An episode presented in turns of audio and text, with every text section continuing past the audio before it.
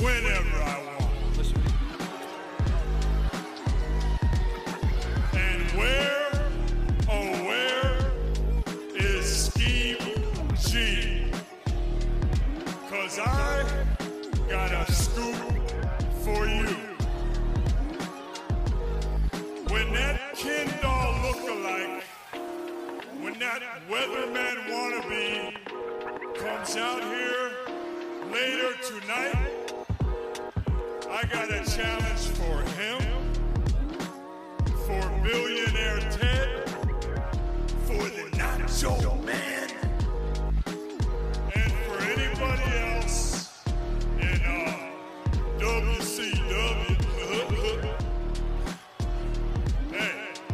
Want to go to war? You want a war? You're gonna get one. Would this technically be, you know, because World War One wasn't World War One, right? It was the Great War until there was another worldwide war, and then it became World War Two, and then that actually called it World War One. So this was technically World Wrestling World War Two, the Wednesday Night War, because the Monday Night War was the the first official one, even though the Monday Night War goes back a little bit further. Yeah. But that was the first ratings war, and, you know, and it, it it goes back a little bit further than what everybody remembers. Basically, NWO, and then the eighty, you know, eighty something weeks that WCW. But that war, that Monday night is when it finally came to a head. But it really started when NWA at the time decided to put a free Clash of the Champions on TBS to compete with uh, WrestleMania on pay per view. Which WrestleMania was that? It might have been four. I think it was four. Oh, okay. Wow, that far back. Yeah, it it goes back there, but that was obviously well before the Monday Night Wars. That might, I mean, that actually was before Monday Night Raw even even existed because wrestling, you know, WWE had Monday Night locked up for a while. They just had primetime wrestling with Gorilla Monsoon and Bobby Heenan, which is basically just a clip show of mm-hmm. matches that they would show from the house show. It's just like, let's go see, you know, Macho Man versus George the Animal Steele at the Boston Gardens. Right. You know, Isn't it funny that you really didn't realize it was a clip show till way later? Yeah. Years later. Yeah, I just always assumed it was all live. yeah, exactly. That it was happening, and then they would just cut to the studio audience, and then uh, right. I just assumed that this was going on Oh, right man. now. Yeah, it's like you had no idea. But that was, I mean, they already had Monday already locked up. But that was when, once that pay per view stuff started popping, and I think it was four, and they're like, let's just compete for free before we actually go on pay per view. To me, that was when it was just like, oh, this is really war. And that was before Ted Turner owned, you know, because it didn't become WCW until Ted Turner bought it. Right. You know, he bought out Jim Crockett Promotions, which basically was the main vein of what the National Wrestling Alliance was, you know, because obviously they were a bunch of different promotions, but that was the main one. And it was already, it was shooting Atlanta, you know, that studio show. And then he just basically bought that because he realized that it was getting in wrestling. Right. And didn't he have he had a rivalry with Vince, right? That's Oh yeah, because to- they called that Black Black Saturday. Do you remember the Black Saturday No, story? So no. basically, what later was known as WCW Saturday Night was basically just World Championship Wrestling was the name of the show. It wasn't the name of the promotion, and that was basically everybody knew if you didn't want to watch WWF in the morning, at night. On Saturdays and on Sundays at 5:05, which was cutting back then, like not at 5, it was 5:05. I remember when the shows were Yeah. at five after the hour. Yeah. Why was that? I don't know the the reason for it. I know after later on when they ended late, it was something to do with ratings. I don't know why the late start. yeah. But anyway, so what happened was when Vince started taking over, you know, the territories, he actually Ted Turner was a TBS.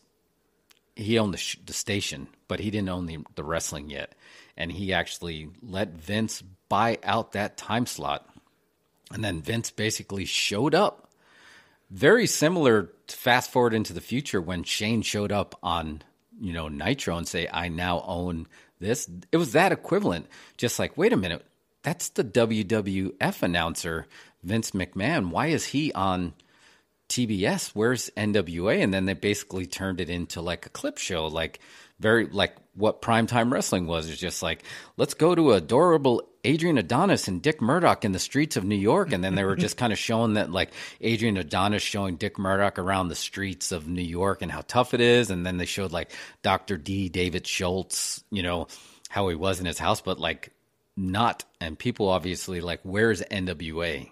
So they were big. That's why it was known as Black Black Saturday. I don't remember how it ended, but it basically uh, NWA got that time slot back. So and I don't know if that was to me that was the first shot of just like of WWE versus WCW. That was way back in late 80s. That was well before the Attitude Era. So the war goes back it, it goes deep. Yeah. So there there was already history there. Yeah, I didn't realize it went that far. Yeah, so that's why when they call it just like the wrestling wars is like that was the first to me that was anytime that's covered, even in the, in WWE, you know, on the net, you know, Peacock now, that is just like they don't really ever get into the war. Started well before that. When Vince started taking over all these territories, you know, Crockett was one of the one of the strong ones because Yeah. he had like the Ric Flairs and he had all these guys that were could carry this. Yeah, and it was sort of a, an alternative to WWF at the time. It was it was not um it was not kids wrestling. No, it was it wasn't cartoony, and that's Right. what like anybody who was a fan of like any other different Southern wrestling, they called WWE cartoon wrestling. Yeah, and, then they, and then they made a cartoon. and then they had it. the Hulk Hogan's Rock and Wrestling, right? Yeah. Mm-hmm. The Saturday morning cartoon. It's just like that was big, uh, you know. But they were just like you know very similar to World Class Championship Wrestling. They were already doing a lot of the stuff. You know, also known as just like more the tough. They had that tough Southern wrestling. So the WWF stuff didn't really play to the like a lot of people. I I think they talked about like they lit up. You know. The switchboard phone at the time of just like, where's my wrestling? Yeah. You know, that was on there. So, you know, fast forward, I think it was around 1991 is when actually Ted Turner decided to buy uh, NWA and he rebranded it WCW. And that's when the story, as WWE tells it, when the war started. Because, you know, you have that interview the famous interview with Vince McMahon talking. He's like, "Yeah, I got a call from Ted." And he's like, "Vince, Ted McMahon, I'm getting in the wrestling business." And then Vince is like, "That's great, Ted, but I'm in the entertainment business." You know, so it's just like that. Too, that's when it was bought, and it was a big deal at the time, right? Because Ric Flair was there, and then they started to like try to like and i think he just bought it to like retain his ratings you know and just not like you know it's tough to run a wrestling promotion and uh having worked for worked for jim crockett when he actually bought out global and they try to relaunch nwa at the sportatorium in dallas and it mm-hmm. just it it didn't work. They wouldn't let me they didn't say you're no longer rico suave you're jeff gretler and you're going to go out there and you're going to wrestle 30 minutes you're not going to wrestle 10 minutes you're not allowed to go off the top rope. You know they started putting like all these rules to try to make it feel like old school wrestling. Yeah. and i can tell you those matches are different and they're in a way they're a lot harder like that was the first time that i, I felt like i actually blew up. Like I, I feel like I always had decent stamina. Like you can keep going, but like just like having somebody like holding you, you know, by your neck for like 15 minutes, even if it's not like at full capacity, you're still limiting the amount of oxygen going to your brain. And I Yeah. remember I actually had to, I just walked to the back and then I walked right outside and I just like in my trunks, all sweaty. And I was just like, I think I'm gonna pass out. And I just like sat in the parking lot and people were just walking by. Like, and to me, they're just like, oh yeah, he got his ass kicked. We saw him in the parking lot. He couldn't even breathe. And it was true. I couldn't, I was just like, I couldn't catch it. And I was like, Ah, literally, you gave him a great show. I must have because it was just like I was just like that was the first time I was like, oh man, I'm doomed because otherwise it was just like I'm used to like boom, boom, boom, just going. Like you didn't have time to register what it was doing, and, and I lost that match to Rugged Rod Price with a, a half Boston Crab. It wasn't even a full one; it was only like one of my legs, but it was enough that I was just like I tapped. But I was just like I just remember I was going to pass out. But the problem was it's just like it was real enough where it's just like if you ever watch a real fight, unless it's just like it's two people who don't know how to fight and they're just swinging, uh, you know, UFC's going through this right now. It's boring. You know, it's just like it could Yeah. be like it's like a chess match, and mm-hmm. just like if you have like, you know, that was the whole reason wrestling became a work. Is just like you had the George Hackenschmidt match that lasted over like you know an hour and a half because they were too good and nobody was going to beat each other. So it was like we need to game this a little bit to actually make it entertaining. Yeah.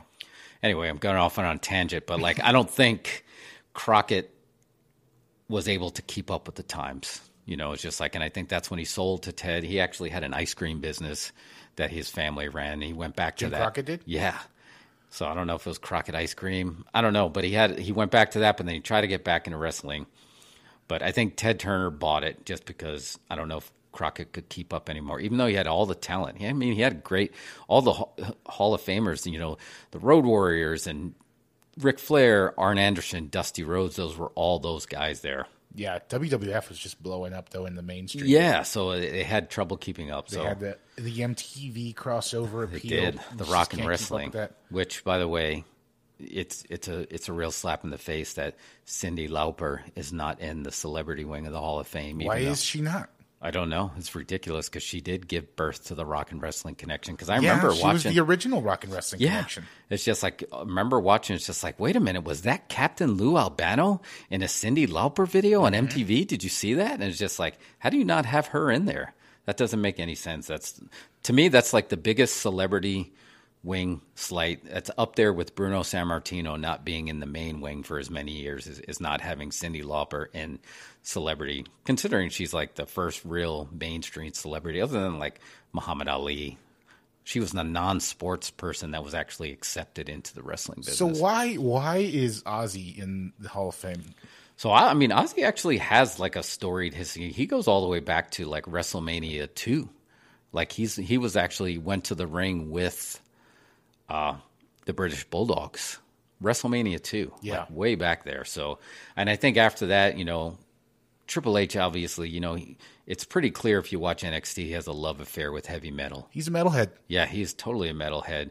But I mean, uh, as time went on, Ozzy did make a lot of different appearances on there, and he did he cut a lot let let them use a lot of original songs for pay per views. Okay. so it did go back there. But again, like he was another one that I can't believe it took that long because I mean that was WrestleMania two. That was 1986. Yeah.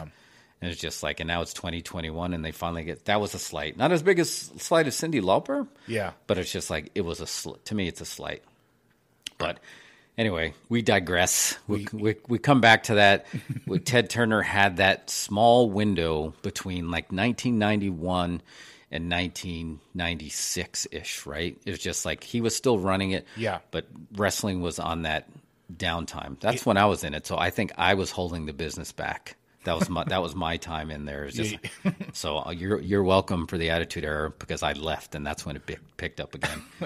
I was holding it back. I apologize, but anyway, it was just like both to me WCW and WWF were struggling at the time. And then if fast forward a little bit, and then Er- Eric Bischoff comes into the picture, and Yeah. then he's like, "Wait a minute!" It's just like if you're going to try to compete, even though you're going to try to compete with WWF, you got to make it look, stop making it look so southern, and make it so look regional, and make it a little more mainstream. And then he got Hogan, and then that's when it started steamrolling, and that's when he's like, "Let me compete." with Vince on Monday nights, which is traditionally WWE night going back all the way to before Raw in the early 90s to WWF primetime wrestling. He owned Monday Yeah, nights. they had they owned Monday nights. uh, Yeah. from prime time. Um, but why? What was the end? Of, what was the WCW show before it went to Monday Live? there was none. There was none. It was so Sat- they it was, a it was new show. yeah, it was Saturday. They were not on prime time. That was they were only had their WCW Saturday night was their only show. Oh, show. that was their only Yeah. show. Okay, so I remember at the time because around that period, I was a little disconnected from wrestling. You know, hadn't followed it in a while, and I remember I got pulled back in because of WCW. Because Really? yeah, because um, I uh, heard uh, who was it? I think it was when I heard about the NWO. I was like, "Oh, Hogan turned bad. That's crazy." Oh wow. let me let me let me take a look at this. Then I started watching and like it was like, oh, this is cool. Like it was Yeah. different. It was new. It was it was like I never I hadn't seen. I hadn't, you know, you you think of wrestling, you still remember the rock and roll wrestling '80s, and this just seemed like a very '90s product. And Oh, was- I- absolutely. and I was into it, and I liked all the uh, you know uh, Mexican wrestlers they had in there. It was a cool show. Um, yeah, that pulled me right back in. So and understandable, and that's why Eric Bischoff, who also just went in the Hall of Fame, because Yeah. it's just like Eric Bischoff was around from the '80s too. Like he was an announcer for AWA, which ran on ESPN in at like three o'clock in the afternoons, which later Global became like the afternoon wrestling show. But he was one of the announcers. So like I remember, you know, Booker T telling one of the guys like because he had just went to WCW and like, hey, you know, who do I talk to up there? Who's running it? Just like, well, you need to talk to Eric. Eric Bischoff is running it now. And I remember thinking the AWA announcer. It was just like it, it was almost that same moment that you had when you realized Vince McMahon, the WWF wrestling announcer, is actually the owner. Like Eric Bischoff is. But if you you watch that, you know, his Hall of Fame speech or any of his podcasts, he's a smart businessman. Like he he truly is. Like he was running, he ran it like it was going to be a worldwide television product, not a regional wrestling show. You know, and it wasn't just like the Jason Hervey connection that he had, you know, the tie in there. Like you can tell he's just like, let's bring in the wrestlers from Japan. Let's bring in wrestlers from Mexico. Let's make this look a little bit real. You know, let's, it got really he he skewed towards real. Yeah. And that's when wrestling is at its best is when because look, we have to suspend our belief. I say that all the time on here. We have to suspend our belief and it's easier to suspend our belief when you start skewing towards real. And that's when he hit you know, it was real enough that when he stole Hulk Hogan and go there, but Hogan still came over and was cartoon Hogan. Right. Right. He was a Hulkster. Yeah. Instead of Hulkamania. Yeah, exactly. Copyrighted was- by yes, WWF. exactly, and Marvel. But like he still came in as that, so it wasn't working. But he was trying all this stuff, and then it was just like, then he's just like, um, I signed Scott Hall, you know, Razor Ramon, and then to me it was just like, okay, this is what we're gonna do. He he started breaking the rules. You know, rules are meant to be broken. It's just like you're gonna be Scott Hall, come in through the audience. We're never gonna call you by name. But just by the way he acted, it made it look like WWF was invading, you know, WCW. Yeah. And they hinted to that. And they never said it. And he let perception be your reality. It skewed towards real. I remember popping big, you know, and I was even in the business at the time. And I was like, holy shit, what are they doing? It's like, what's happening right now? And then Kevin Nash comes, and everybody knew that the Kliq were really good friends. They just had the curtain call. So you knew he was leaving, but you didn't know he was going to show up. And Did then, you see that first episode live when Scott Hall came Absolutely. over? You were watching that? Oh yeah, I was watching Yeah. it live. Well, I watched it. uh Yeah, I watched it at my with at my tag team partner's house. Like, remember us watching it, and I had missed a little bit of it, and he was taping it on VHS, and like he called me and he's like, "You have to see this. Hold on, I'm going to rewind it." So we waited for his wine. I was like, "What's going to happen?" You know, and I remember, and it was just like, "Holy shit, what is happening here?" but and yeah and it just worked and it just like it skewed towards real they're just like wow he just stole these guys away and then he started doing stuff like you know giving away their you know since they ww raw wasn't live anymore. It, it was live for a while when they first started. They were doing a very ecw styles show Right. you know the, the small at the hammerstein one of the ballrooms and they was live but then they started traveling again and then it was just like then they went back to that old habit right? That old just like well let's just tape three weeks worth of tv here you know and they started going back to that but now the difference is the internet was still young but it was it was easy enough to get rating uh actually results so they started reading results don't change the channel this is what's going to happen Yeah. you know, and that was big. Just like, oh wow. So I mean, that's that was like a legit war. It's just like, wow, this guy's like legit trying to like ruin, you know, trying to put WD out of business. Right. He's trying to put 'em And out they of were vulnerable at that time. They were very vulnerable. They were they were not the global empire they are now. They, No, they um, weren't. They were struggling to find an identity. They still had all the cartoony gimmicks from the '80s coming out. They did. I It's mean, like whatever whatever odd job you could think of. Oh yeah, the, make the, a gimmick. The, the plumber, and they had the you know, uh, one of the guys from Dallas came in. He was the goon. You know, he was actually he was a cowboy gimmick. Oh man, I can't believe I forget his name. I got hit in the head too much. But like he came and like, then he was like a hockey goon. It was just like, well, what is happening here? It's just like, Yeah.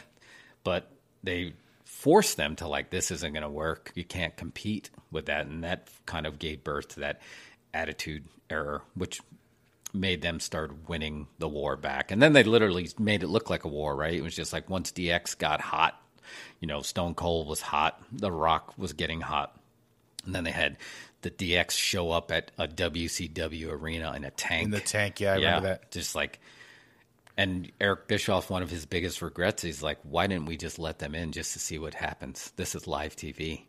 He's like, I don't know why at the time I told him don't let him in, But thinking how I think now, we should have let him in. He said it would have been historical TV. Yeah. And it just like, it would have closed because even some of the wrestlers, like, man, at the time, WCW had Meng Haku, like one of the known toughest Samoans in the business that would beat up multiple guys at the same time.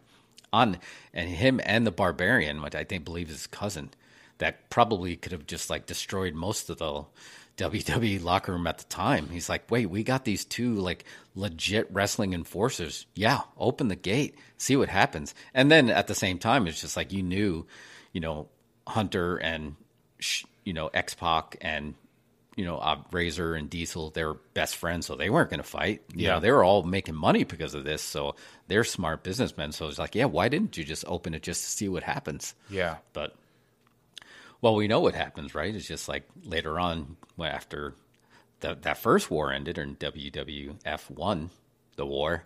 You know, Shane showing up on Nitro and saying, "Now I, I now own WCW," even though they worked it into their gimmick, but they had the first simultaneous cast. Right? You had one McMahon on.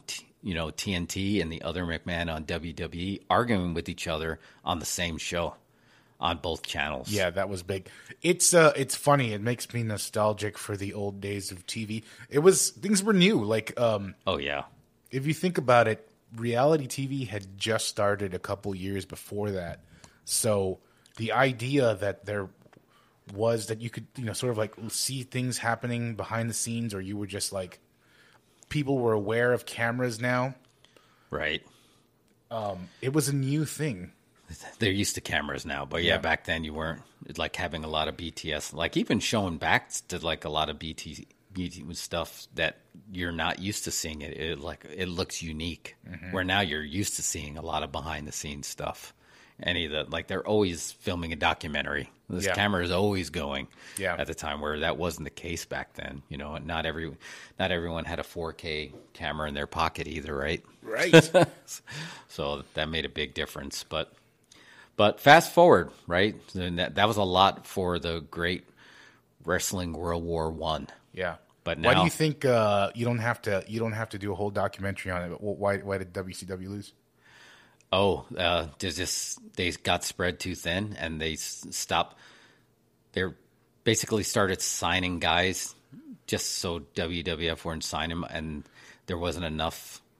It was financial because of these big, huge contracts, and it was just lo- everyone lost creative control. You didn't have one person running the show, so they didn't have one vision on where to go like they did in the beginning. Eric Right. Bischoff should have stayed in that it all goes through him, but then like Hogan had a say, you know, Nash, everybody had too much of a say. And I, from what I'm told, it was like a really competitive environment. So it was like keeping people down. You know, they had 50 members of the NWO instead of just like the core three. There was a lot. Yeah. They There got whole, they, whole NWO pay per views. I remember. yeah, sold out. Yeah.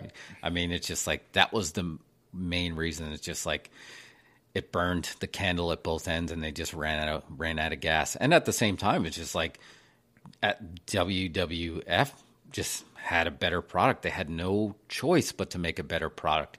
And I believe a big reason for that is ECW.